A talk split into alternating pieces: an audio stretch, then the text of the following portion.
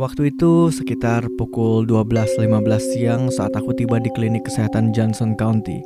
Aku datang untuk menghadiri janji temu yang kubuat minggu lalu. Ya, hanya sebuah check up rutin saja. Klinik ini bukanlah tempat yang baru bagiku. Aku sudah pernah datang beberapa kali. Tapi tempat ini punya rasa nostalgia yang aneh. Seakan-akan ini adalah tempat yang sering kukunjungi waktu kecil. Dan aku tidak pernah bisa menjelaskan perasaan ini atau dari mana asalnya. Saat aku masuk, sebuah perasaan deja vu tiba-tiba menyapu pikiranku. Dengungan lampu neon yang berkedip-kedip, lantai putih, dan cat berwarna krem yang mewarnai dindingnya. Aku melihat ada sebuah TV yang dipasang di pojok.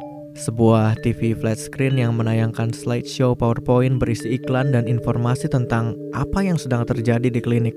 Aku melewati ruang tunggu yang kosong, itu adalah sebuah area kecil di ruang utama dengan majalah-majalah, mainan anak-anak, dan bangku dengan bantalan biru. Kemudian aku mendekati wanita di meja resepsionis. Dia sedang duduk di kursinya yang berwarna biru abu-abu, melihat spreadsheet di desktop Windows XP yang mereka gunakan sejak tahun 2008.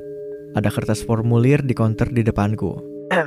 Halo, uh, aku hmm? ada janji temu dengan dokter Pebins. Pukul berapa? Pukul 12.30. Dia mulai mengetik sesuatu. Anda Gary Johnson? Uh -huh. Baik, akan saya beritahu dokternya. Tolong isi ini dulu ya. Dia memberikan sebuah clipboard dengan formulir. Aku kembali ke ruang tunggu, duduk, dan mulai mengisi formulir itu. Aku tertidur saat aku sudah setengah jalan mengisi formulir itu. Ya, aku memang belum cukup tidur di malam sebelumnya, dan aku rasa aku kelelahan. Saat aku bersandar ke belakang, aku menyadari sesuatu yang aneh. Seperti kepalaku tidak membentur dinding, malah rasanya kepalaku seperti masuk ke dalamnya. Aku pun berdiri cukup ketakutan dan melihat tembok itu. Tidak ada apa-apa, tidak ada lubang ataupun lekukan. Jadi, aku mencoba menyentuh tembok itu dan jariku menembusnya. Aku tersentak, terkejut, dan lagi-lagi jariku bisa menembusnya.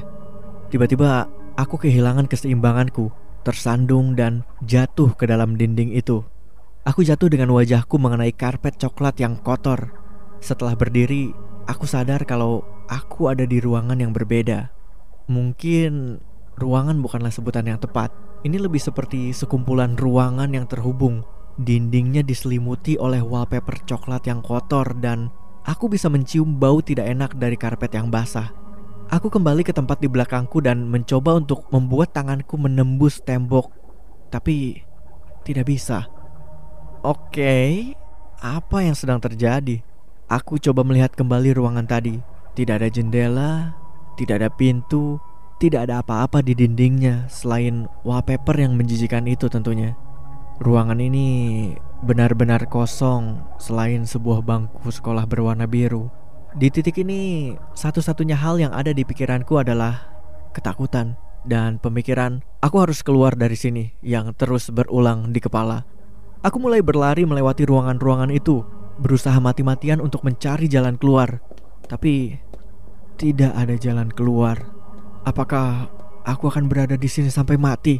Tidak, pasti pasti ada jalan keluar. Aku tidak mungkin ditinggalkan di sini, kan? Pasti nanti akan ada seseorang yang sadar kalau aku menghilang. Tapi tidak ada yang menyadarinya. Lalu dari kejauhan terdengar langkah kaki. Tapi tidak seperti manusia. Setidaknya bukan manusia normal. Selain langkah kaki, terdengar juga suara geraman seperti binatang buas. Aku aku mulai berlari.